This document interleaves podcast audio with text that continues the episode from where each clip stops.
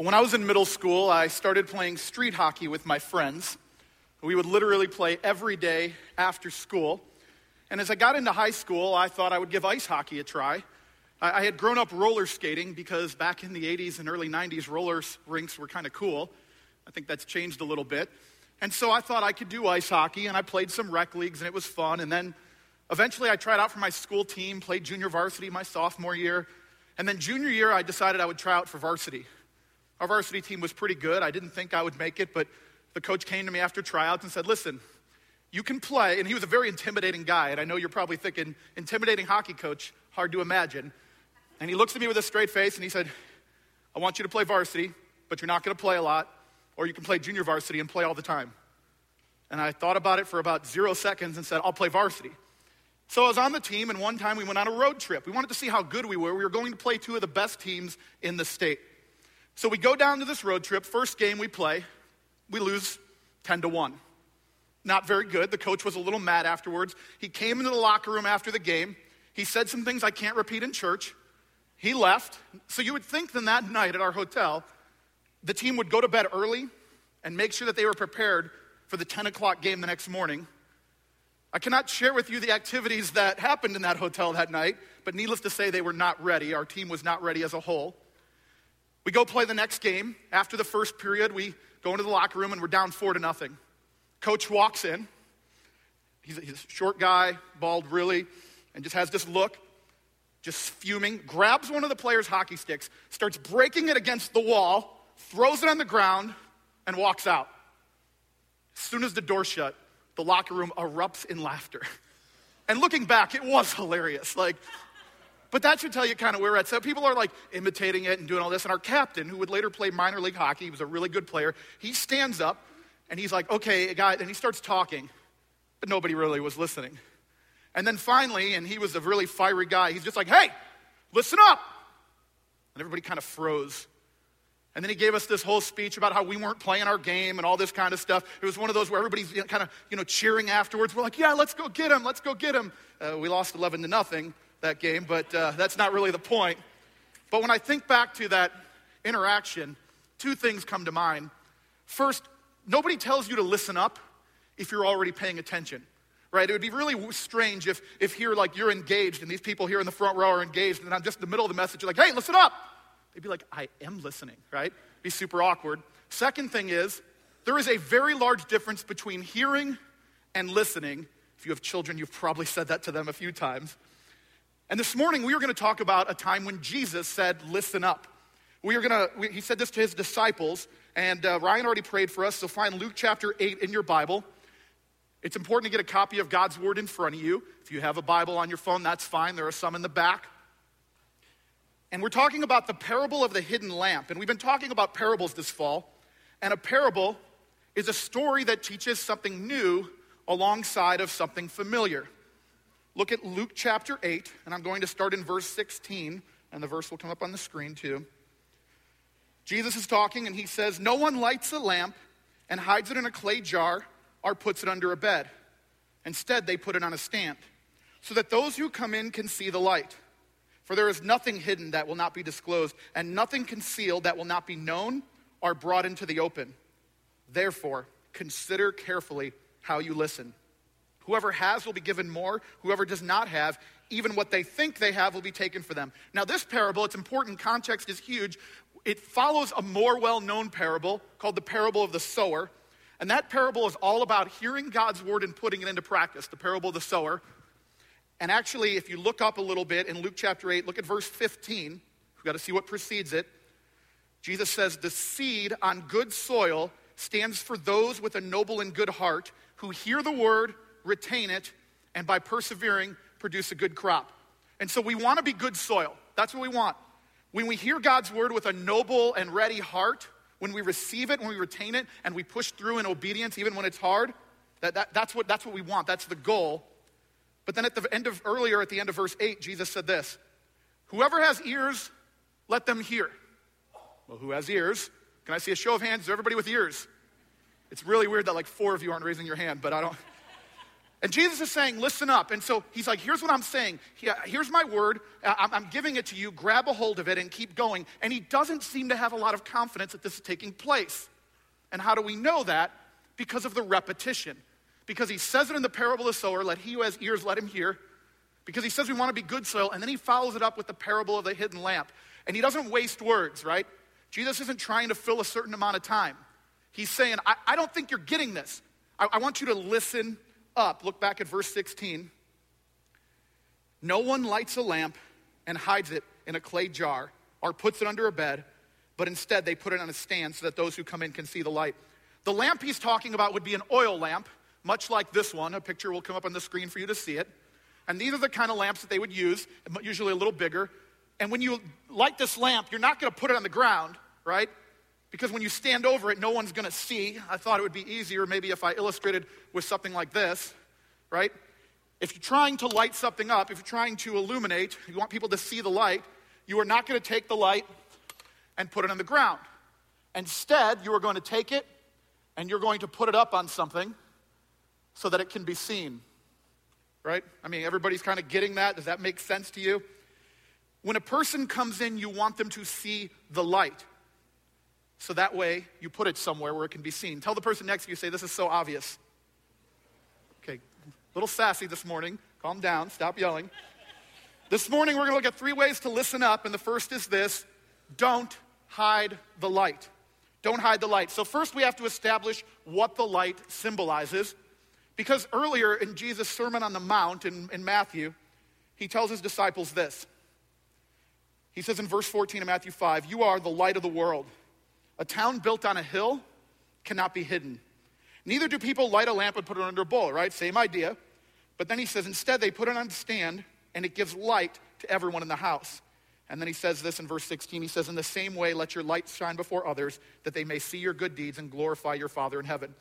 And here in Matthew 5, Jesus is talking about the works you do, the deeds you do, and that they, they're your light, and they bring attention to God right? You, the things that you do draw attention to God. This is different than Luke chapter 8. And let me point out the difference.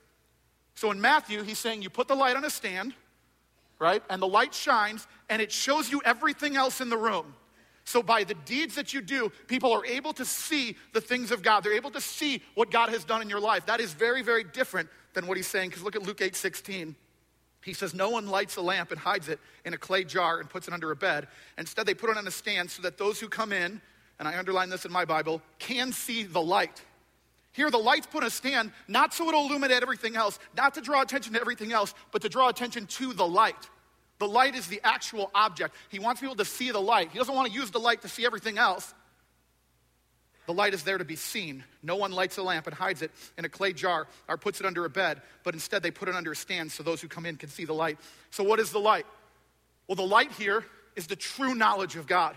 The light here are the things that Jesus has revealed to his people. He's saying, I want you to lift it up. I want people to see the things that I've said, and so I don't want you to hide them. Luke chapter, well, actually, Luke chapter 7 is all about who Jesus is. Luke chapter 8 starts with Jesus proclaiming and bringing the good news of the kingdom of God. Then you have the parable of the sower. It's all about putting things into practice. And now he's saying, hey, everything you've heard, everything you've seen, now that you get who I am, don't hide it. That's what people, people don't do that with lamps. They put it on a stand so people can see it and people can see the light. He's saying, let them see me. Let them see the things you know about me. Don't hide it. And so I just want to ask this could you name three people in your life right now that you are praying for, that you are sharing with, that you want to see, that are outside of the kingdom of God, and you want to see that changed? Because for me, I've been thinking about this a lot, and as a professional Christian, it is so easy for me to say, yeah, actually, I shared with a couple hundred people today, right? And that is just so wrong. And so, especially as I've been preparing this over the past several weeks, I've been asking God, give me three people who are outside of the church who I can, can, can be intentional about, who I can share the great things that you have shown me. However, there's more to not hiding the light than just verbally sharing the things of God, although you should share them verbally. Tell the person next to you, say, you should share them. All right, six of you did that. Let's get with it here.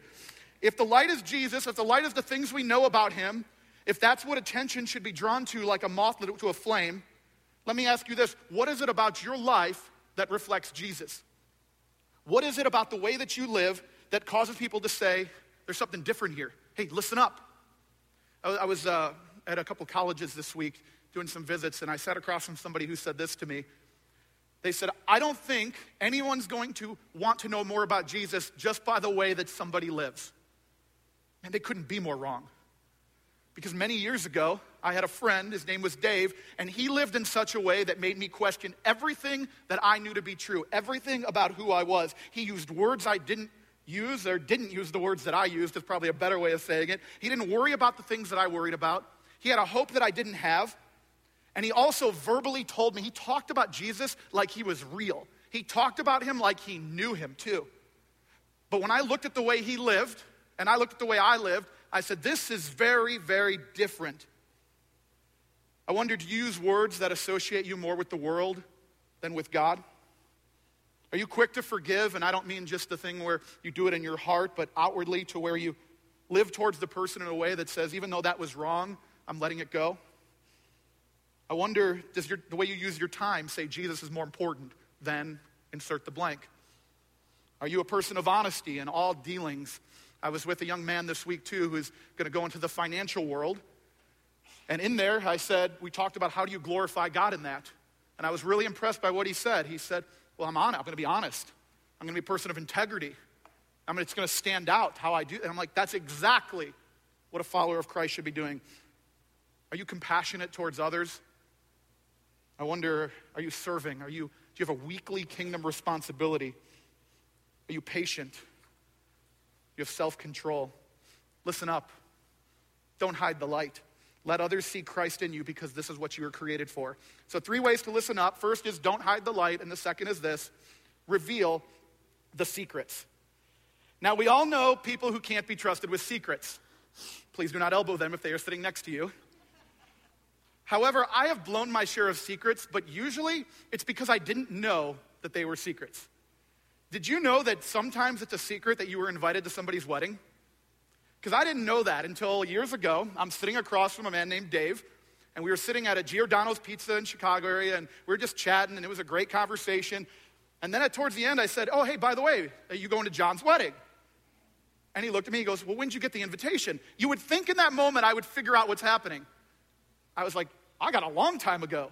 Like, are you sure you didn't get your, does he have your ad, does he have the right address? Like, what? And we're going through, this. he's like, man, I don't, I don't, I don't know that I got it. I'm like, you have to have got it. Go back and check your mail, talk to your wife. Like you, and it was like, you're invited.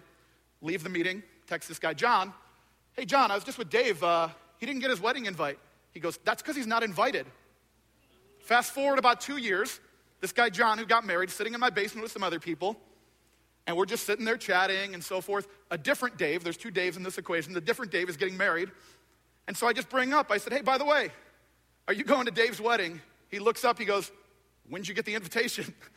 so we'll just end that story there because it only gets worse. Right? I didn't know it was a secret, but, but we all have blown our share of secrets. Secrets are meant to be kept.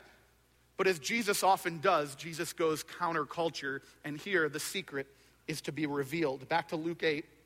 We already said no one lights a lamp in verse 16 and hides it in a clay jar or puts it under a bed. Instead, they put it on a stand so those who come in can see the light. In verse 17, for there is nothing hidden that will not be disclosed, and there's nothing concealed that will not be known or brought out into the open.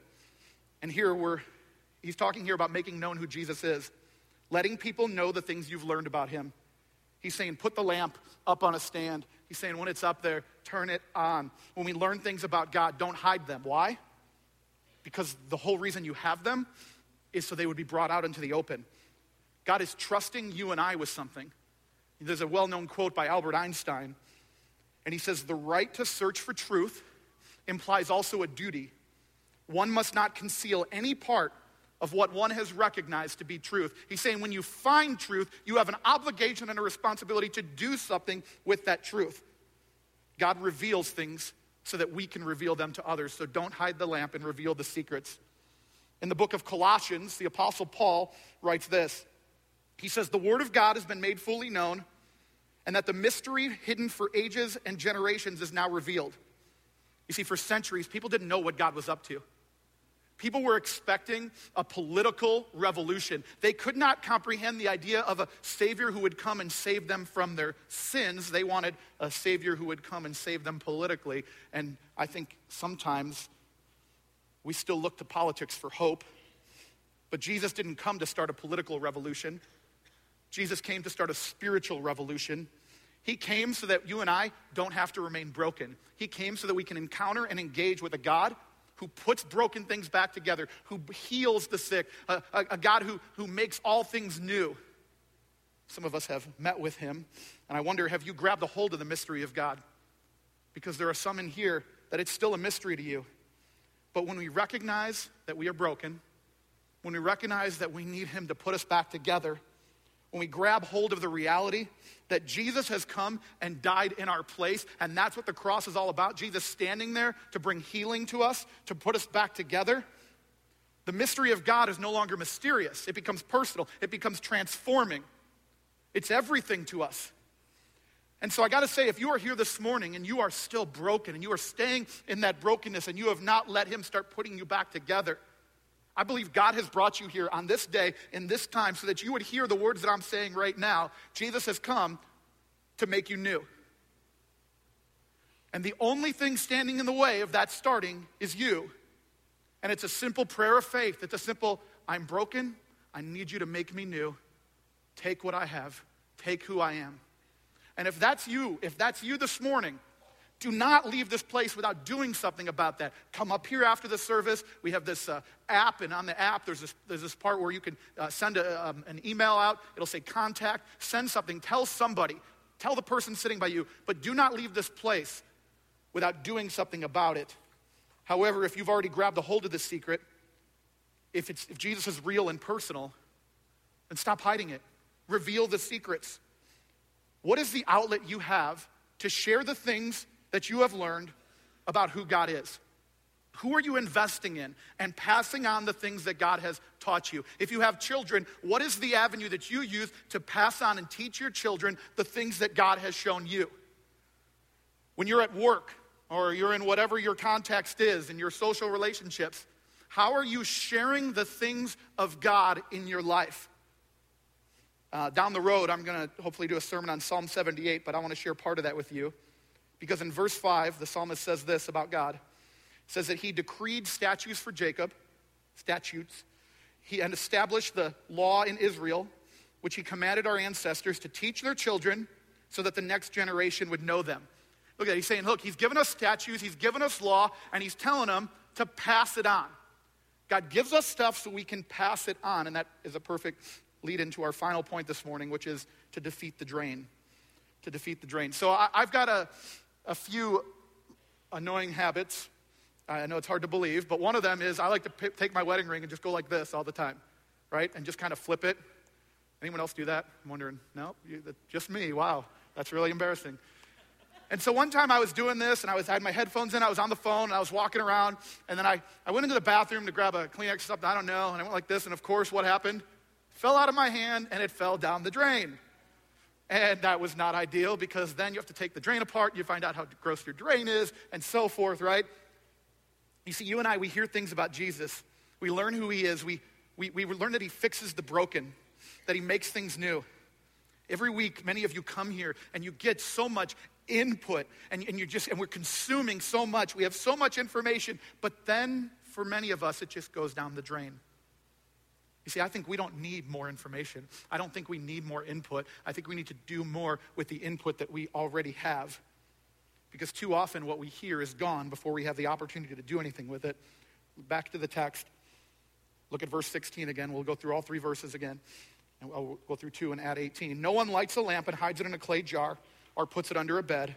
Instead, they put it on a stand so those who come in can see the light. For nothing hidden that will not be disclosed, nothing concealed that will not be known or brought into the open. Verse 18. Therefore, consider carefully how you listen. And you should underline that in your Bible. Whoever has will be given more. Whoever does not have, even what they think they have, will be taken from them. And so he's saying, don't hide the lamp. Grab hold of Jesus and then reveal him in the way that you live and in the things that you say. Because it's all out there, right? It's saying, Jesus is like, I didn't give you this so it would be hidden. But therefore, consider carefully how you listen. Let's go back to the beginning. Remember, nobody tells you to listen up if you're already listening. So the fact that Jesus is saying this, he's saying, despite everything I've just said, I really want you to get this. I really need you to listen up. And there's a difference between hearing and listening.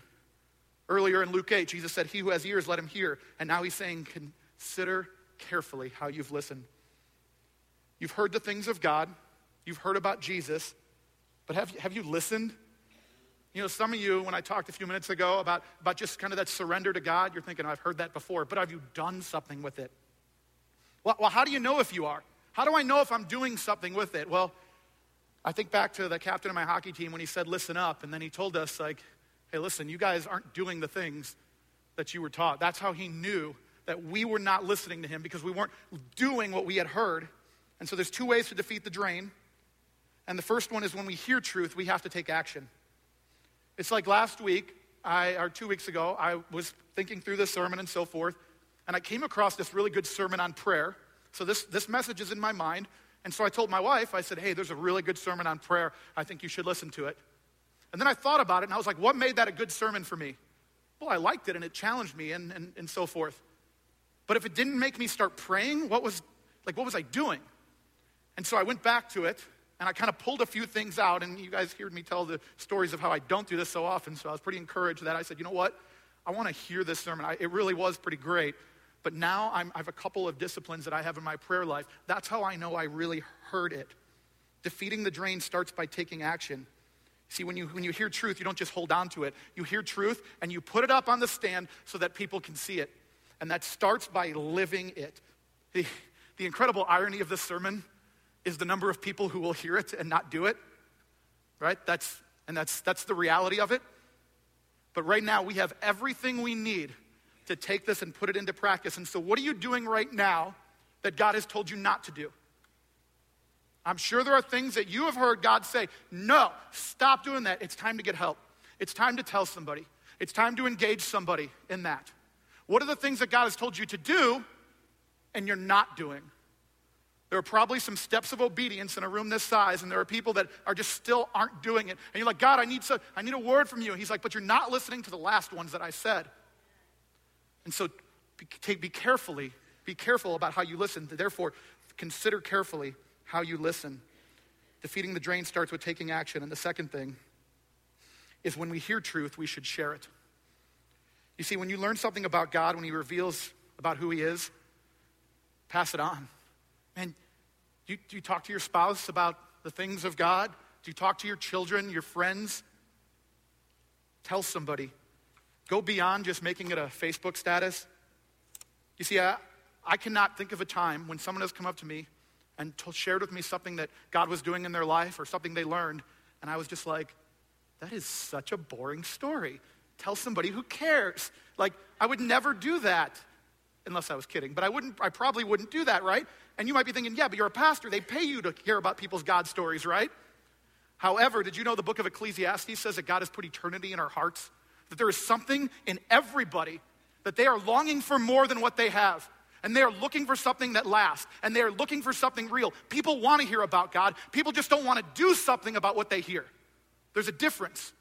And so, too often, because of that awkwardness of, of people being challenged, we just hide it. When I gave my life to Christ, it was probably five years before I even mentioned what God was doing in my life to my parents. And they're not believers, and I just never even mentioned it. And finally, I was convicted and challenged, and it changed everything because they wanted to hear it. And I was able to be bold, and it changed so much for me. You defeat the, the drain when you hear truth by taking action and by sharing that truth. Look again at verse 18. Therefore, consider carefully how you listen.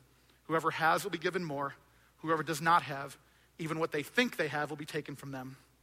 And so we receive God's word, we receive Jesus and the things about him, and we know we've received it when we do something about it. And then what this verse is saying is the more we receive, the more we'll have to share. If we don't listen up, we're not going to have anything to give. We're going to be like a lamp without oil, a light without a bulb. And so God has shared some secrets with you so you would reveal them to others. Tell people that He heals the broken and how has He done that in your life. If you've experienced some brokenness put back together, tell somebody about it. If you think Jesus is better, and it's easy for us to look around this world and be like, oh, people are chasing all these things. If you think Jesus is better, tell them Jesus is better and tell them how that's been lived out in your life. Oh, but I don't want to be annoying. Good, don't. Right? Being bold and annoying do not have to go hand in hand. There's a way to be bold, and there's a way to be gracious, and there's a way to be loving, and there's a way to be a listener without being obnoxious. And so, too often, we make these excuses. And I've shared with people before that I lived in a community, much a Christian community, kind of like this, for 16 years. And you know how many people told me about Jesus or talked about God? Zero. Never once. My family never invited anywhere, never invited to church. I pray all the time for my family, and what I pray is that God would put people in their lives who would be bold and who would share the things that they would learn within their natural circle of influence so they would hear it from more people than just me. And I have a feeling that there are people in your circle of influence who have people praying for them the same thing, and you might be the answer to that prayer. And so I got to ask do you hear God's word just to increase your knowledge or just to feel like you've learned something, or do you hear it to do something about it because you cannot live everyday life with Jesus without listening to Him. You cannot have the intimacy with God you were created for without grabbing a hold of His Word, living it, and sharing it. Now, some of you are, might have gotten a little nervous because you're like, he's got stuff back there and he's been going for a while and he hasn't done anything with it. How much longer is this going to go? I, am sure you were thinking it. But I'm going to explain this. So I read this and I thought this was really helpful how every parable is a picture. Jesus is painting a picture for us. He's saying, hey, hey, this is how things are. I want you to look at it. And it's easy for us to do that through this series to be like, oh, that was a nice sermon. Oh, that was a good story.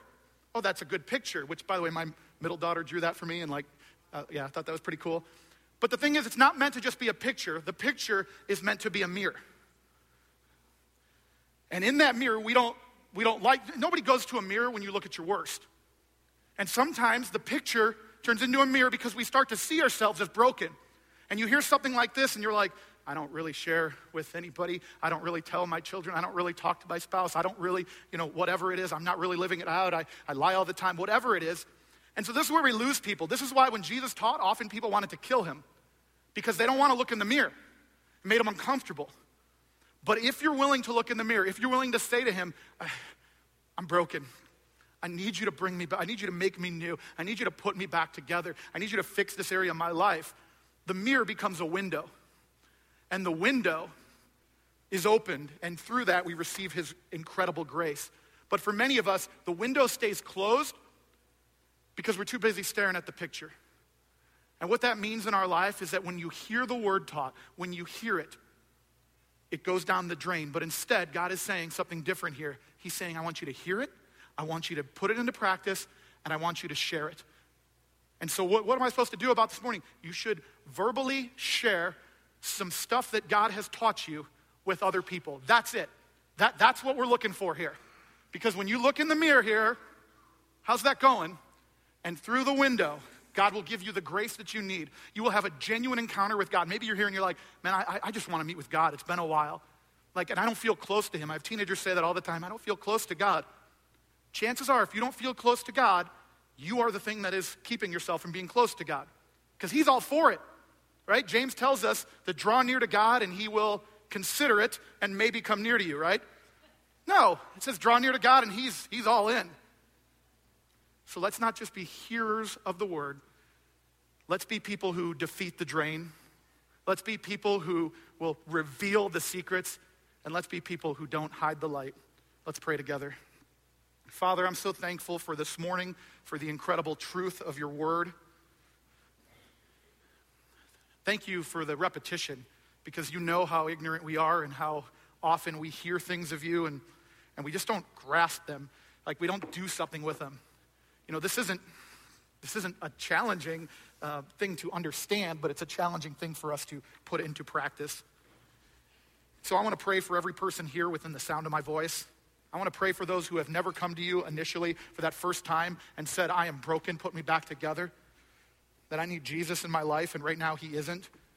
Do not let them leave this place. Do something in their heart, stir in it, where they would come up and they would do something about this.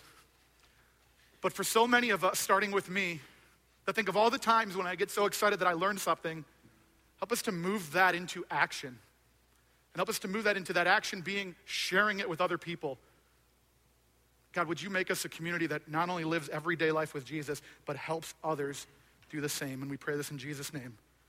Amen.